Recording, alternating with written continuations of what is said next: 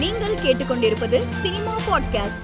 நடன இயக்குனர், கதாநாயகன், இயக்குனர் என பல பரிணாமங்களில் பயணித்துக் கொண்டிருக்கும் பிரபுதேவாவின் அடுத்த படத்திற்கு ஜப்பானிய போர் வீரர் முசாசி என்று பெயர் வைத்துள்ளனர். பீஸ்ட் படத்தில் இருந்து வெளியாகிய அரபிக் குத்து பாடலுக்கு நடனமாகிய நடிகை சமந்தா அதன் வீடியோவை பதிவிட்டிருக்கிறார். தமிழ் சினிமாவின் முன்னணி நடிகர் பிரசன்னாவுடன் 19 வருடத்திற்கு பிறகு நடிகை கணிகா ஜோடி சேர்ந்திருக்கிறார். நடிகர் தனுஷின் மாறன் படத்தில் இடம்பெற்றுள்ள அண்ணன்னா தாலாட்டும் பாடலை நாளை 19ஆம் தேதி வெளியாகும் என படக்குழு அறிவித்துள்ளது. நடிகர் கார்த்தி நரே நடிப்பில் லோகேஷ் கனகராஜ் இயக்கத்தில் வெளியாகி வெற்றி பெற்ற கைதி படம் ரஷ்ய மொழியில் டப்பிங் செய்யப்பட்டு மார்ச் 10ஆம் தேதி வெளியாக உள்ளது. இளையராஜாவின் இசையை எக்கோ, அகி மியூசிக் நிறுவனங்கள் பயன்படுத்த தடை விதிக்கப்பட்டுள்ளது.